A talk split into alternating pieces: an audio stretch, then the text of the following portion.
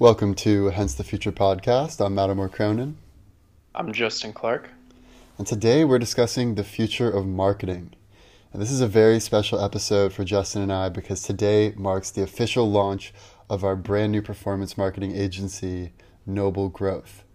That means today we'll be sharing our philosophy behind Noble Growth, and more importantly, we'll be teaching you, our listeners, how you can grow any idea from nothingness into greatness just by following a few simple methodologies that we've developed at Noble Growth. So, we'll also be exploring how marketing is likely to evolve in the future and how you can use these industry changes to your advantage rather than be disrupted by them. So, Justin, I think a good place for us to start is let's say you're a listener and you have a new idea for a product or service. What's the mm-hmm. best way to get started? Yeah, so it all starts with testing and testing your assumptions. So figure out what your assumptions are. Who who is the target for this product or this idea and write it down and test it out through like Facebook advertising or some other platform. Um, Facebook advertising is really nice for testing like this, but yeah, just figure out what all your assumptions are. What do you think is true about this product, this idea, and then you need to test it systematically. That's kind of the starting point. Definitely. And the great thing about doing what you're saying and writing down your assumptions and testing them systematically is you can actually figure out whether a product will sell before you spend all the time, money, and en- energy actually building it. And mm-hmm. that's probably the biggest mistake I see a lot of founders make is they get so focused on what they're going to do at scale that they try to build the whole you know product pipeline and spend all this money on developers and UI designers and they don't even know if people want the product yet. So what we try to do at Noble Growth is we try to first establish demand and then systematically test our assumptions to optimize to achieve product market fit. Mm-hmm. So, and one thing to maybe touch on a little bit further with that is even if your initial assumptions are wrong, and let's say you have some idea and your assumption about who is the target is wrong, maybe if you tweak the target a little bit then that idea doesn't need to change, but you need to figure out and change who you're targeting. And maybe it just informs what, you know, what the marketing strategy around what you're doing is. Because sometimes people yeah. go into it thinking they know what's true and what, you know, what people we need to be targeting and what, you know, what the offerings should be. But, you know, you, you can alter these things and test them just a little bit without having to invest a lot, like you said.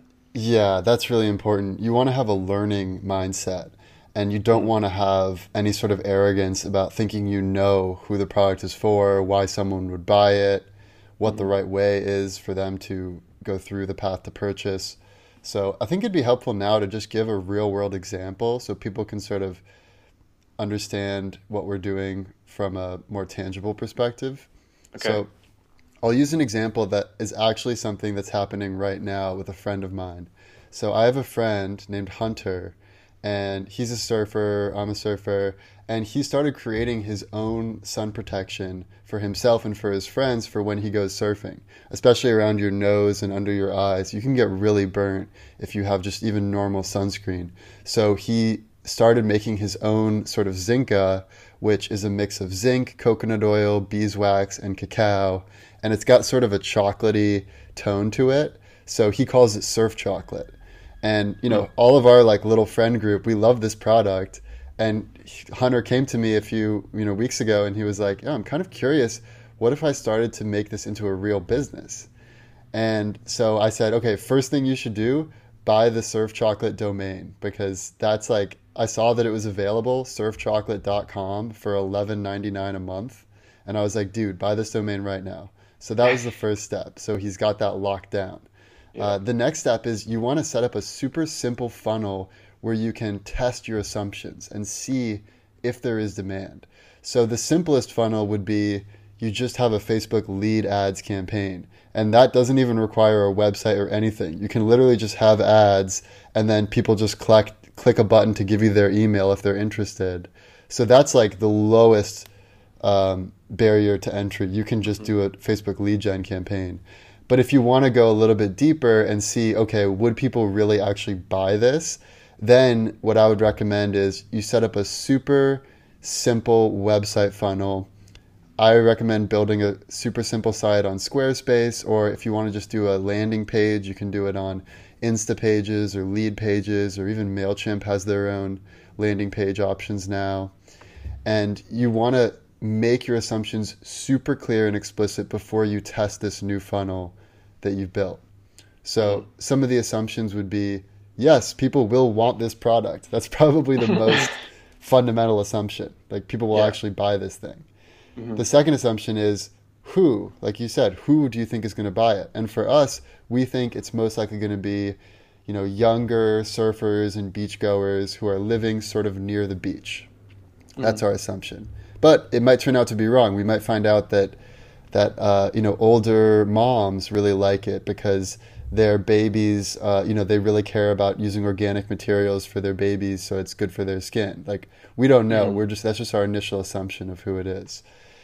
And the next thing you want to do is you actually want to start testing the funnel. So think about it as you've got the top of funnel is the ads, the middle of funnel is the new website or landing page that you've built, and the bottom of funnel is where they actually check out to buy the product. And if you don't have the product ready yet, you can just do like, you know, enter your email and we'll let you know when this becomes available. Mm-hmm. Sort of like a pre-launch. So you don't even have to have a way of shipping your product or any product actually in existence. You can just have people sign up as like on like a pre-launch kind of a page. Or if you want to go one level deeper, you can do a pre-order where you don't actually charge their card, but you collect their credit card information and then once the the product is made and shipped, that's when you charge it. So mm-hmm. the most important thing with something like this is the top of funnel because you know we really want to know is there going to be demand for this product. So your creative is going to be super important. So think about what would you want in this type of creative. Let's start with the visual.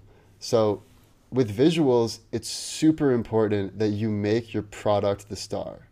Like think of any commercial you love. Think of an Apple commercial. It's all they don't use a lot of language or text on screen or things like that. They make the product the star, whether it's the MacBook, the iPhone, they just have beautiful shots of their products. Or another ad I love is Corona, where you'll have these ads where there's no talking, there's no text, it's just two people lounging in chairs at the beach and they clink their Coronas and they sip it and you just have that feeling of utter relaxation. So, keeping this in mind, where you want to make your product the star, we could come up with ideas where, for, for instance, an easy thing for us would be Hunter and I both surf. We could just have some photos and videos of up high res, you know, up close of us both like putting on the surf chocolate and just like while wearing it, like, you know, throwing the frisbee around, or maybe we even use a drone to capture us in the water surfing while we're wearing the product. And mm-hmm. probably it's also good not just that it's just a few dudes that we get some of our friends who are females to also show it so we can have a variety of different people using the product. And another, you know, good way is we also probably want to showcase the ingredients. So maybe we have like a really nice close-up photo of the product and then next to it we put some of the ingredients like we've got some cacao beans some beeswax, some cacao, some coconut oil. So you really get the sense that this is organic, it's natural. It's not only good for you and your face, it's also good for the ocean because you're not polluting the mm-hmm. ocean. Mm-hmm. So once you have your creative ready, then you need the copy, the text that goes along with the creative, with the visual. So we always use the six principles of persuasion when we start with our copy lines. And those are reciprocity, consistency, social proof, liking, authority, and scarcity. So I'll just give you one example of each one, and I think you'll instantly realize why these work. Um, they're just tried and true psychological tactics that work no matter where you are in the globe. As long as you're dealing with Homo sapiens, these will be effective. So for reciprocity, that's like if you do this for me, I'll do this for you. So one example could be, you know, ocean friendly sun protection made from all natural ingredients. We're so confident you'll love it. We're giving away first orders for free, pay only shipping. So that would be like, oh wow, like if I order this, they'll actually give it to me for free. That like really lowers the barrier to entry. Or you could try another reciprocity where it's like, buy surf chocolate and help heal the oceans. 10% of all profits go to Heal the Bay Foundation. And mm that's that's like reciprocity. It's not something I'm giving to you, but it's something I'm giving back to the environment on behalf of your support of surf chocolate. mm another example, so for consistency, that's the second principle. Consistency is all about rooting your message in someone's identity. Like, oh, you're this type of person, then you should use this product. So one copy line could be love the beach but hate sunscreens that pollute the ocean. Try Surf Chocolate. It's made from 100% organic materials that protect your face and the environment. So that's like, you know, you're this type of person. Oh, great. You care about the ocean. Then you should love this new product, right? Yeah. And so the third principle is social proof. So for social proof, you want to give a sense that there's a real groundswell of people who love this product. And are you going to be one of the cool early adopters or are you going to be one of the laggards that's totally behind the times? Obviously, you want to be one of the cool early adopters. So one copy line could be surfers all around LA are talking about this new sun protection called Surf Chocolate. So that's like, well, surfers are all around LA are talking about it. You know, I got to try it, see what all the fuss is about. Uh, another principle is liking. And this is just the notion of if people like you and your whole vibe and what you're all about, they're more likely to support you and buy your product. So we could say, you know, we could add a line that just says, created by local surfers in Los Angeles, lasts all surf sets long, waterproof and highly effective. You know so that's just like oh we we like that it's local. We like that especially if you're targeting in la you'll probably have mm-hmm. even better results with that sort of tactic. Mm-hmm. another one is authority.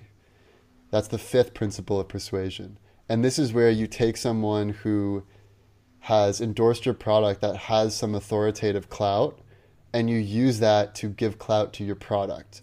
So you know, we don't, we haven't gotten this endorsement, so we, we wouldn't say it until we had gotten it because we only say what is truthful in our ads. But mm-hmm. let's say we got an endorsement from Kelly Slater, we could say like, you know, veteran pro surfer Kelly Slater calls Surf Chocolate the best damn sun protection I've ever tried. Like that would obviously yeah. be phenomenal, right? yeah. And even if we can't get Kelly Slater, maybe we can get, you know, I know a couple pro surfers that work at the local ZJ's boarding house and I'm sure mm-hmm. if we just gave some of them for free and asked them to tell us what they think, you know, we could probably get like a pro longboarders endorsement and then, you know, we could show a picture of him on his longboard with the surf chocolate, have his endorsement. You know, that would be fantastic. Mm-hmm. And then the final principle of persuasion is scarcity. And this is the sense that, uh oh, there's not too many of these left. You better act now. So this is giving mm-hmm. people a sense of urgency to buy this product. So here's one copy line that we could use as an example. We're giving out free samples of surf chocolate to the first 100 people who order. Don't miss out. So, you know, we may even decide to extend it beyond the first 100 orders, but by framing it in that way, people are more inclined to act and not to act, you know, weeks from now, but to act right now. Mm-hmm.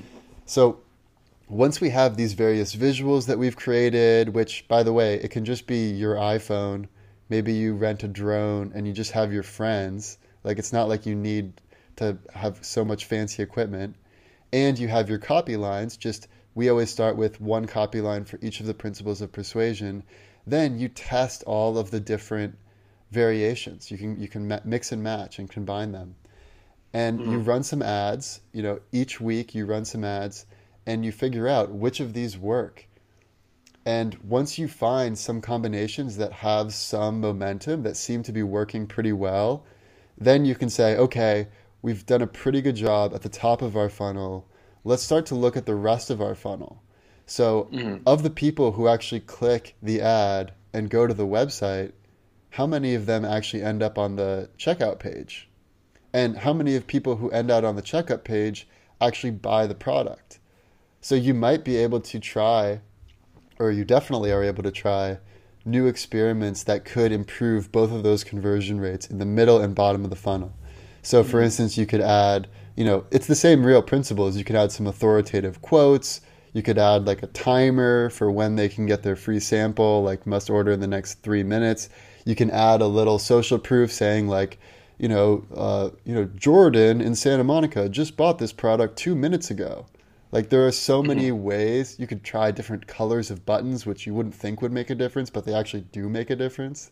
You can try so many variations, but the key is, you know, for a few hundred bucks or a few thousand bucks, you can determine whether this product will meet the needs of the market and whether you can build a profitable business on it without ever actually building out the product, creating the, you know, the pipeline of shipping and delivery. You can do it all just with Facebook ads, some good creative, some good copy, and a simple website or landing page. Yeah, I mean, those are all um, really important things to consider. And the thing that I want to drill in a little bit more on is the top of funnel. And you mm-hmm. said testing, analyzing the results, and then kind of making new Optimizing, tests. Yeah. Yeah. So so this test, analyze, optimize step of the top of the funnel is something that you can do at a really early stage. And there's like a few different levels. Like you can get as hardcore with this as you want. So you could start with just using Facebook's built-in optimizers because Facebook is actually really nice. You can have Facebook optimize the um, audience for you. It can optimize a lot of different things for you, whether you're doing Instagram ads or whatever else. But um, one thing that you can do if you know some programming and if you're familiar with the Facebook API is you can sort of automate the testing, you can automate the analyzing, and you can also automate the optimize step of this top of the funnel, which is really big. So you you um, can, in theory, although it's we're not quite there yet, where you can uh-huh. automate all three of them. But you raise mm-hmm. a really good point, which is that that's where this is heading. That's where marketing is heading. Because yeah. right now, at least with the ads that you and I run, Justin, mm-hmm. we have the analyze part pretty much auto- fully automated. Yeah. Meaning we determine with our human monkey brains what we want to test and into the world. And then all of the analytics happens automatically. You've set up some really good automated reporting. We know what the key performance indicators are. You can even set up automated emails so you see every day a snapshot of how your funnel is performing. Mm-hmm. And the optimized, you're right that some of the optimized step is also automated.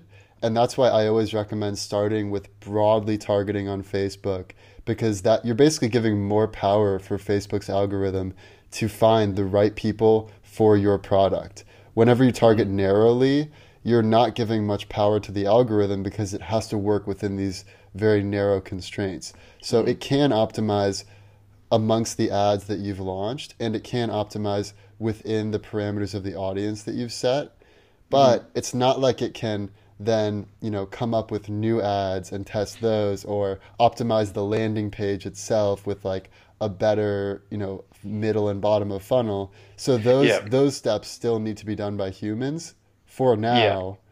but in the future it's possible it's certainly likely actually that both all three steps could be 100% automated so long as you've given the system enough inputs early on yeah, and that's the thing. Like if if you give the system a whole bunch of test creatives that work, I don't think it's too far off that we can have some sort of AI algorithm, some some sort of image recognition, some sort of natural language processing. It would be a two-part thing that would essentially pull from a bunch of stock photos, you know, getting things that are very similar to the images that have worked well. So it's like pulling from this external library, getting those creatives. Obviously, when you're automating the creative aspect of this, there will still need to be human oversight. Like this is not something that we can just trust to let loose completely at this point. Because right. right now the automation is more like we give it a whole bunch of test cases, we give it a whole bunch of creatives, and then the automation figures out which of those are the best performers. Mm-hmm. Um, but at, yeah, at some point, with some form of machine learning, with some image recognition, natural language processing, it's possible that we could automate that step as well. And I'm sure I'm sure there are people that are working on that, especially in some of the big companies that are working on, you know, automating the the generation of text. There have been a lot of really interesting papers on text generation um, that's very human like at this point. Right. And that's the hardest problem. That's going to be harder than the image recognition problem, most likely. Yeah. So I, I, have a comment on the text part and on the image recognition part. So mm-hmm. on the image recognition part, you're right. It's fairly feasible for a computer to take the keywords in your website or in your your page or whatever and create visuals based on those keywords. You know, you can search through mm-hmm. Unsplash, you could search through Shutterstock or video sites. Mm-hmm. However, my, my caveat to that would be when you see a stock photo, you might not even realize it, but subconsciously you're going to recognize that you may have seen this image before, and that makes mm. it less likely to stop your attention and hold your attention. You're more likely mm. for your eyes to just gloss over it. Whereas yeah. if you've shot your own photos just with like your friends or something, even like on an iPhone, mm. then it's it tends to stand out better because people have never seen it before and they can kind of sense that they've never seen it before. And then mm-hmm. regarding the auto text generation that you were saying, I think there's been so much progress in natural language processing. So this is a mm. this is a really big area for how marketing can evolve. However, what I would say is it has to be factually correct. Like I'm yeah. sure a system could come up with really fantastically performing copy lines, but they might all be lies. Like it might just be like, you know, like they might come up with the best possible quote from the best possible surfer in the case of surf mm-hmm. chocolate and yeah the ads will perform great but then kelly slater will be like what the hell i never said this i've never heard of surf chocolate so it's yeah. so i think like what would probably happen in the midterm is the system generates the types of copy lines that will do well and you can either select mm-hmm. the ones that are factually correct or you can just yeah. use them as inspo to sort of write your own and and yeah. that's kind of like we created an uh, an ad copy generator on our website, noblegrowth.co, that it's still in the very early stages. It only gives you like three copy lines now. But that's the mm-hmm. basic idea is that you fill out some info and then it auto generates high performing copy based on just some mm-hmm. formulas that we know work really well. Yeah. Yeah, and that's that's definitely something to consider. Like kind of like we said, this is not something where you just let it roam free completely. And right. what what I've um, sort of you know something that we've talked about and something that I've started to think more and more is that creatives are really the driver of a lot of this. Yeah. That's that is the human aspect of marketing. How how do you actually word things? How do you actually design things? Mm-hmm. and just the creative aspect of this because you can automate the analyze and optimize step as long as you have a lot of good creatives mm-hmm. and that's that can lead to better results down the funnel especially if the human effort is focused on making the best creatives possible totally and that's sort of why the marketing industry is shifting as far as what the jobs are so it mm-hmm. used to be the case, and this still is true to an extent, that one of the most widespread marketing jobs is a media buyer. I can mm-hmm. guarantee you that that job will be completely eliminated in the next five years. Because all a media buyer does, they're not a creative, they're not a copywriter, they don't strategize really high level.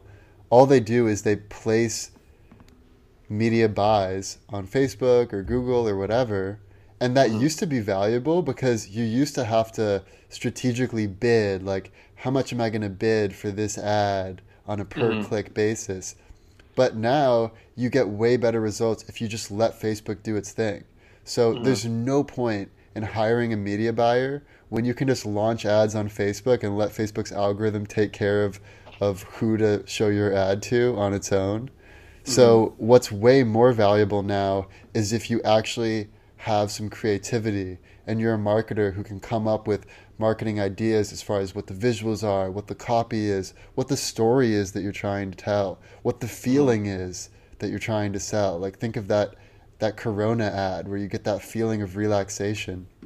And there's this famous quote by Steve Jobs where he says, you know, we live in a noisy, messy world, and we're not going to get a chance to let people know much about us. No company is. So we have to be very clear about what we want people to know about us.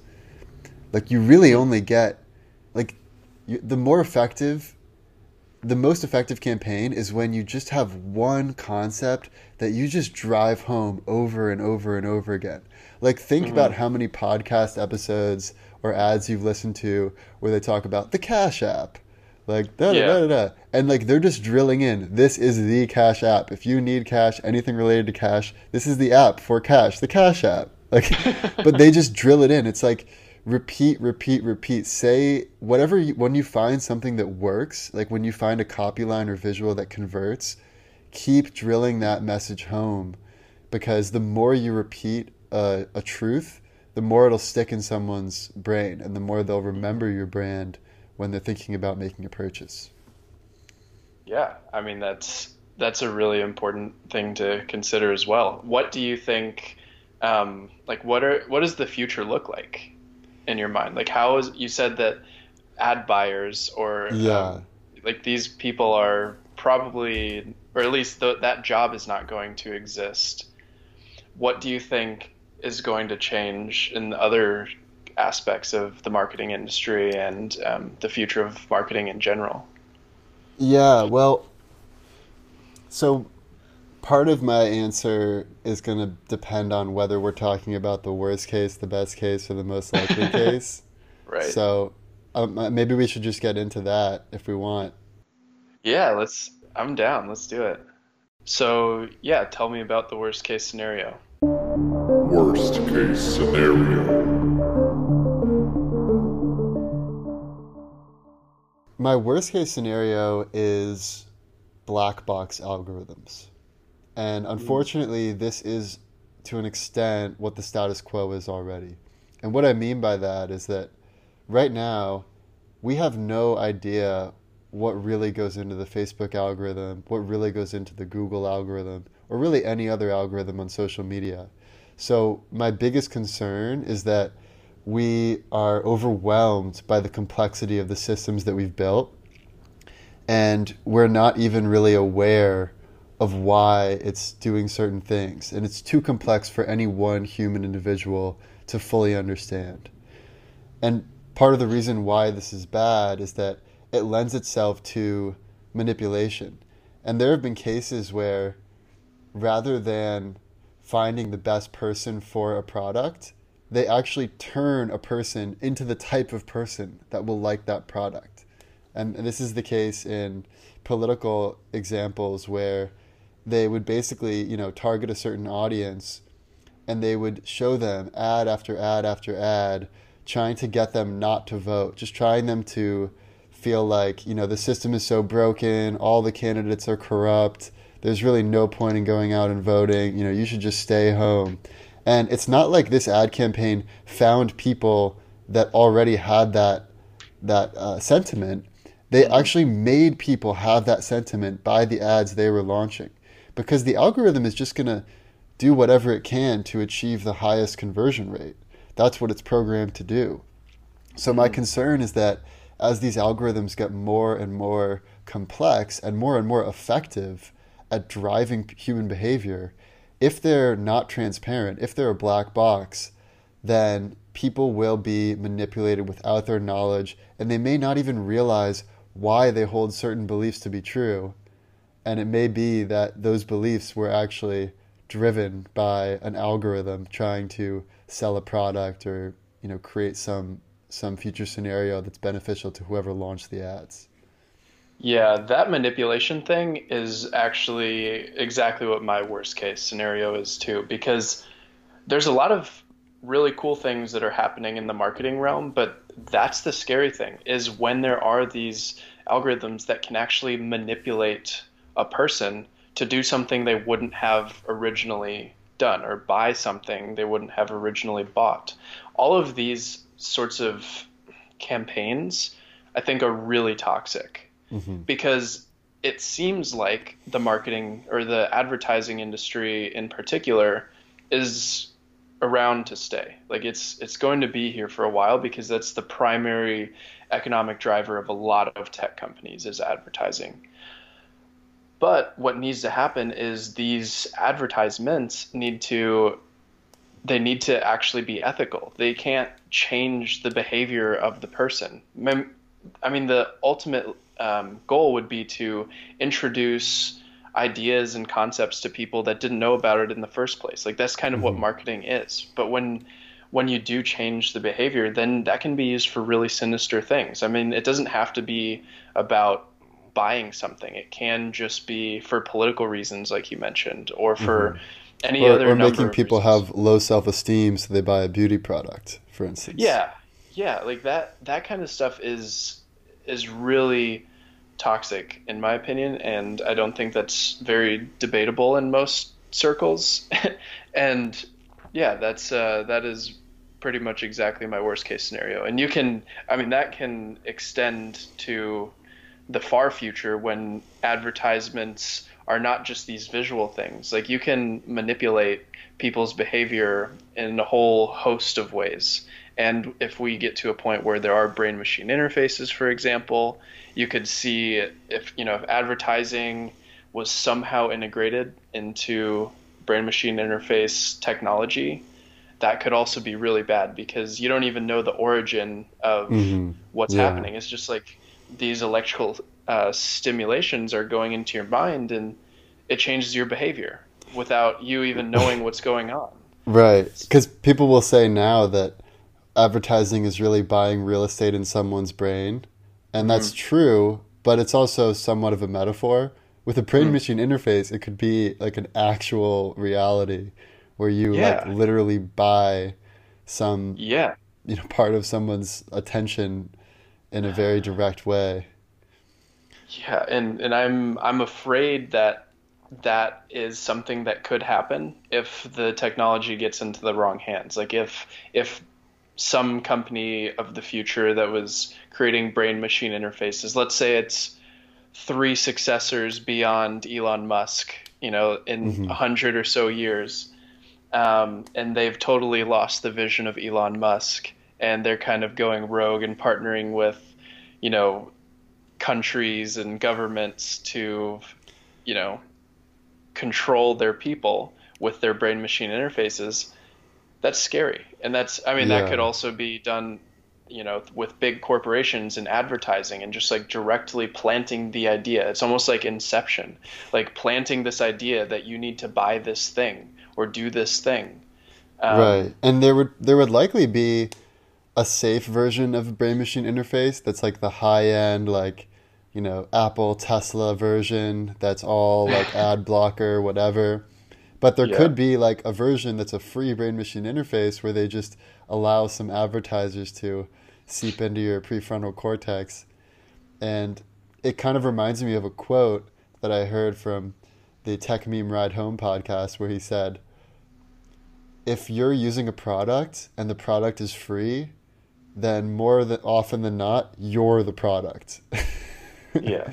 Like if you're on Google, if you're on Facebook, if you're on pretty much any product that does not charge anything, then what's mm-hmm. likely happening is they're selling your data and you are in fact the product. So whenever you consume content that is quote unquote free, you should be really uh, suspicious about what the real business model is. Mm-hmm. Yeah, and and that's that's something definitely to consider. I will also say that especially if it's a a startup product, for example, just because something is free doesn't necessarily mean that your information is you know being sold and you're being you know your data is a uh, profit driver because sometimes companies will just try to get a whole bunch of users right, by making true. their product free. So it's not like a, a universal case, but I think in general, especially for established companies, like honestly, Google is probably one of the prime factors of all of this. Yeah. Google Hangouts, like the whole Google suite is free. What did you uh, hear? Google they're coming Drive. out with a free version of Slack that integrates Hangouts and Gmail and GChat and all of that into one app. And it's like, yeah. why would Google pay for all that and give away the product for free if they're not making some money off of the vast swaths of users that are putting their data on yeah. the system? And I got so another even scarier potentially example is I got a Google Home for free oh, without yeah yeah, without a just by being subscribed. Yep, just just by um, being a subscriber to Spotify. Oh yeah, I saw uh, that like, offer. They were like, yeah, if you uh, if you get this, if you get a premium membership for Spotify, which I already had, then you can have a free Google Home. So they like sent me this code to get a free Google Home. Um, that kind of stuff, yeah, like I'm totally the product, and I I did it. I have the Google Home but yeah, I am certainly the product in that case. Right. And it doesn't mean it's necessarily evil, but yeah. you should just be really wary and and don't go into it with your eyes wide shut. Go into it with your eyes wide open. Mm-hmm. Yeah, that's a good way to think about it. Yeah. So should we go to the best case scenario? Yeah, let's do it. All right, you can start. What is your best case scenario for the future of marketing? Best case scenario.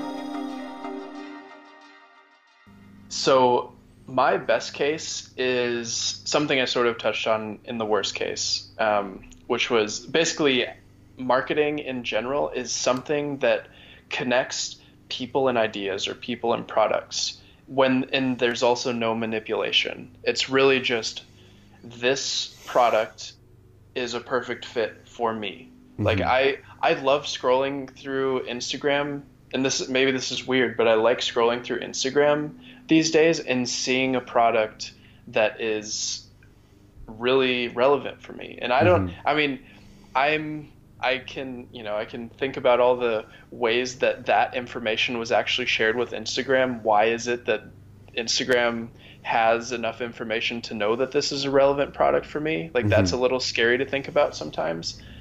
But in the end, I'm getting something that's relevant for me. Like with a, yeah. a wedding with a wedding coming up and registry and everything going on, like I I have some really interesting things coming up. Like some of these some really cool floral ties, for example, from this mm-hmm. company called Daisy, D A Z I. Like that's a really cool product that is relevant. I bought one of those floral ties from them through an Instagram ad.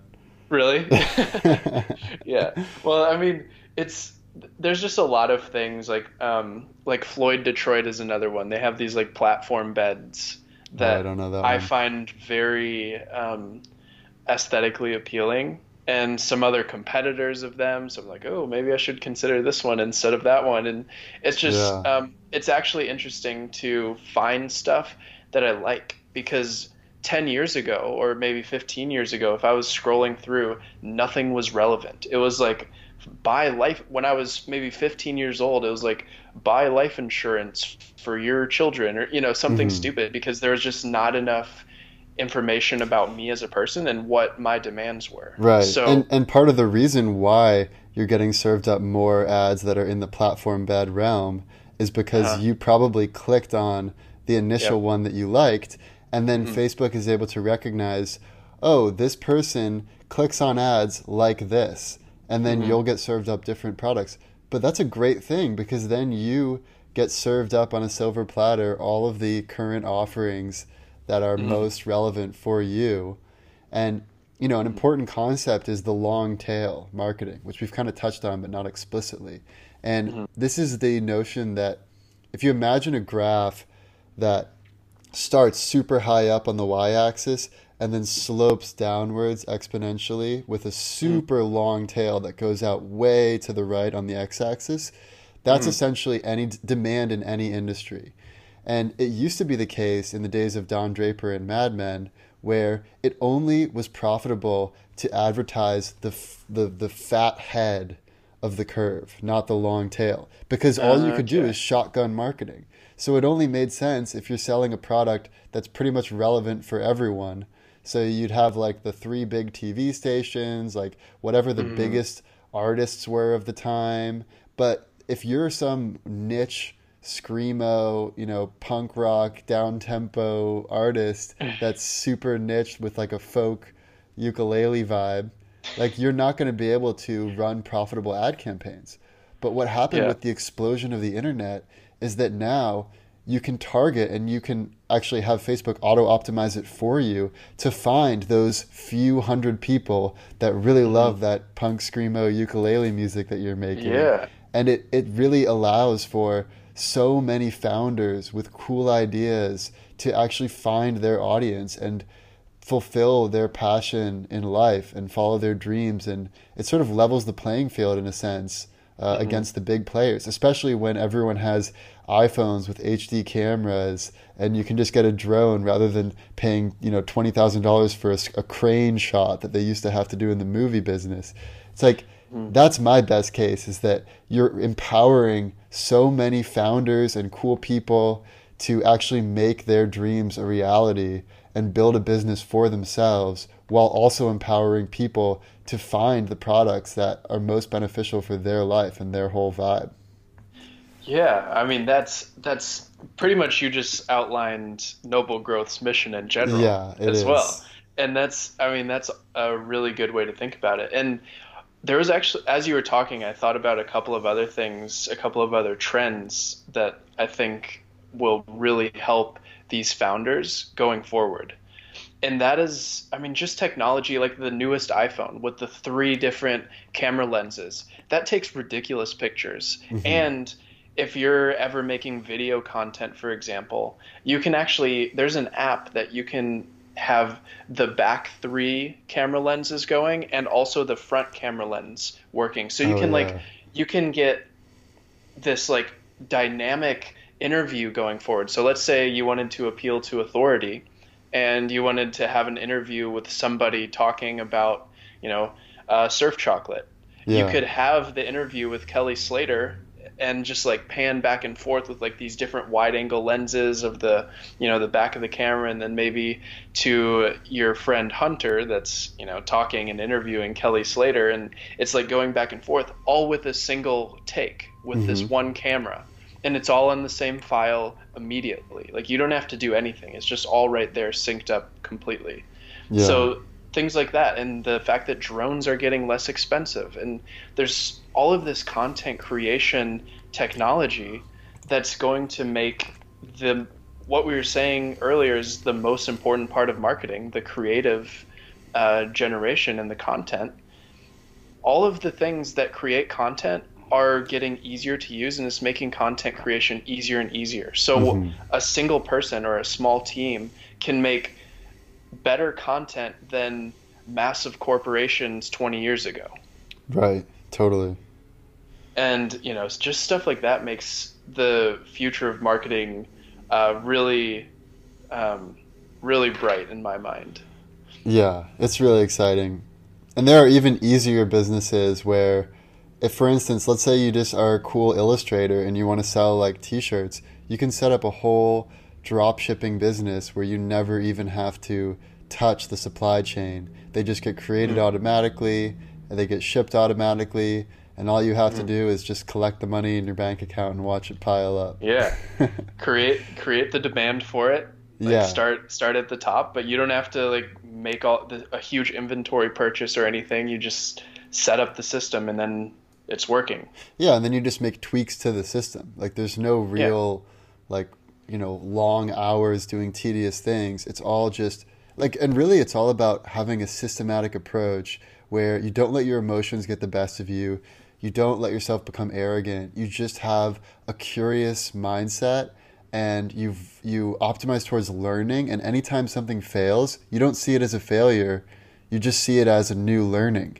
It's like i think it was thomas edison that says it's not that i found it's not that I failed 10,000 times. It's just that I found 10,000 ways that a light bulb won't work. And then finally yeah. I found the way that a light bulb will work. yeah. Yeah. Yeah. So I think now might be a good time to round it out with the likely case. How, yeah. how different is your likely case from the worst or the best case? Most likely scenario.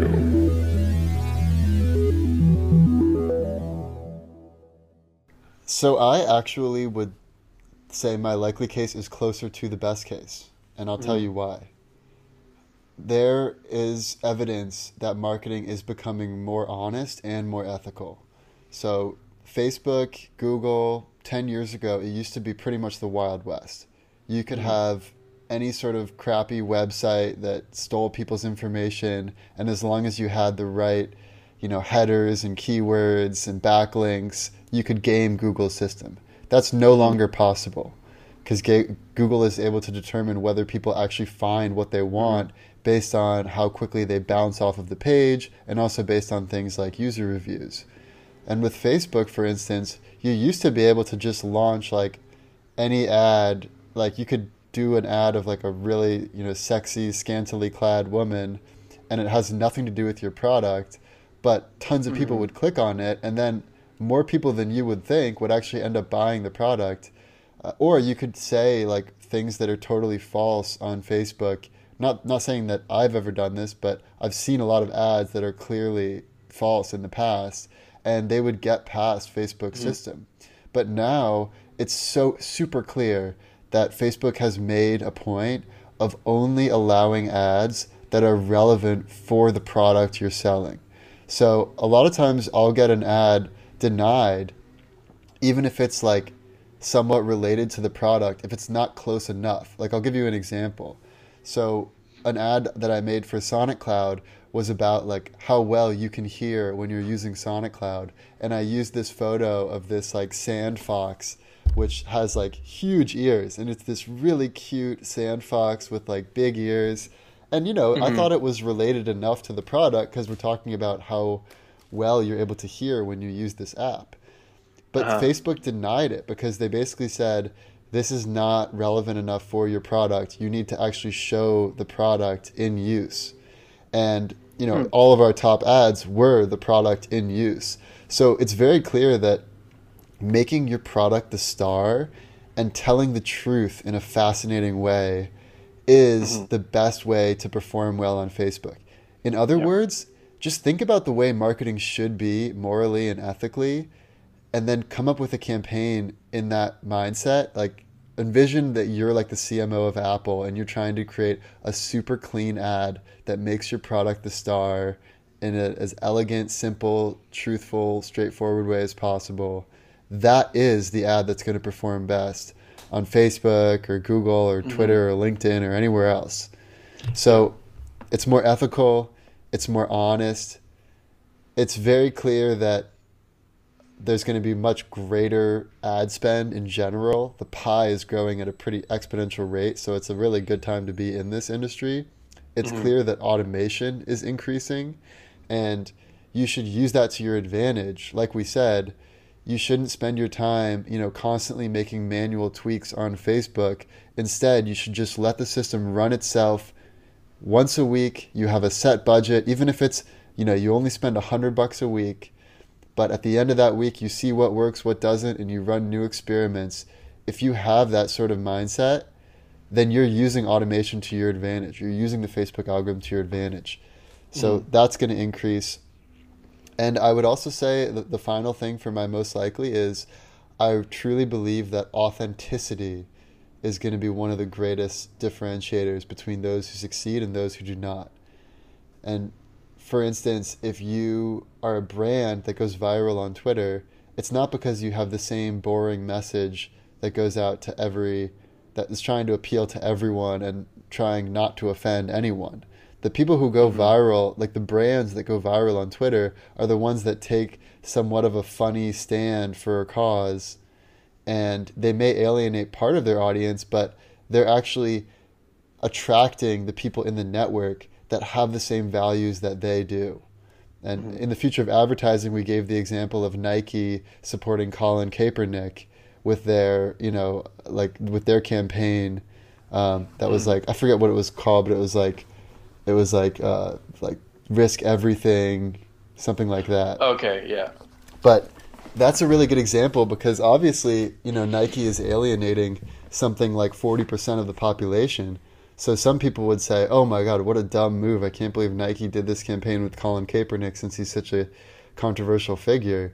but it actually was a brilliant move for them because they realigned their brand with the whole Black Lives Matter movement, with all the NFL players that had taken a knee, with this whole idea of just doing what is right, even if it's a really hard thing to do, and even if it impacts your career and you know your wallet.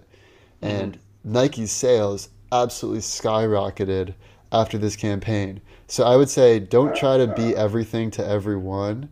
Try instead to be as authentic as you can be and don't try to come up with a business that you think will make the most money. Just figure out what do you actually want to be spending your time doing every day? What are the products and services and ideas that really compel you personally? And then just take a curious experimental mindset to trying new things to see if it'll work and if you're authentic and you're systematic about it and you are willing to come up with good creatives and, and spend the time doing that, then I think there's a great chance you'll achieve success and possibly also achieve full financial freedom to do what you want in life. And that's, you know, it's close to the best case, but that's because I'm actually really optimistic about where marketing is going. And sorry, one other thing I would say is that a big change is Jack Dorsey brought about this idea of a social media protocol. And the idea behind that is a fully transparent algorithm that anyone can see what the drivers are, what's being optimized for, and then we can change the algorithm if we want, but that would make it fully transparent. And if the algorithm is fully transparent, and if that trend becomes a reality, not just on Twitter, but for Facebook and Instagram and other platforms, then I'm even more optimistic about the most likely scenario. Yeah, I think that you put the likely scenario um, really well. I think the one thing I would, the thing that I would add is the worst and best case, it's probably going to be a sort of dance between the two. Like we sort of saw something approaching the worst case scenario in the past where it was like a lot of lies, like you said, the wild west of Google and Facebook, and also back in the 50s where it was just like totally unethical, lying about everything, just getting something to sell. And I think we're kind of on the what if you're thinking about an ebb and flow between the the best and worst case for the time right now we're sort of approaching a, a better scenario, I think. Mm-hmm. Um, something more like the best case. And then maybe sometime in the future, there will be a new technology like a brain machine interface that comes out, and some bad actors enter the market, and there's maybe less transparency about what's going on and less regulation. Um, but then there will be a correction, right? Like in general, people are good and people will fix and try to regulate things that are not good for humanity, especially in a country like the, you know, pretty much, um, you know, a lot of Europe, a lot of the United States, a lot, you know, a lot of countries are like that, minus a few major countries in the world would take the steps to regulate that. And I'm optimistic that in the long term, the, you know, the good actors will win out, and the regulations leading to that kind of behavior will win out. And that's kind of what I think for the likely case. Yeah, definitely. I agree. Well, thank you everyone for listening to this. And if you are at all interested in starting your own business, you know, we are we have opened our doors at Noble Growth, so you can reach out to us, Mattimore at noblegrowth.co. And yeah, we're wishing the best to all of our listeners that you guys can build some really incredible products out there and you know help improve the world. The past, the present, and the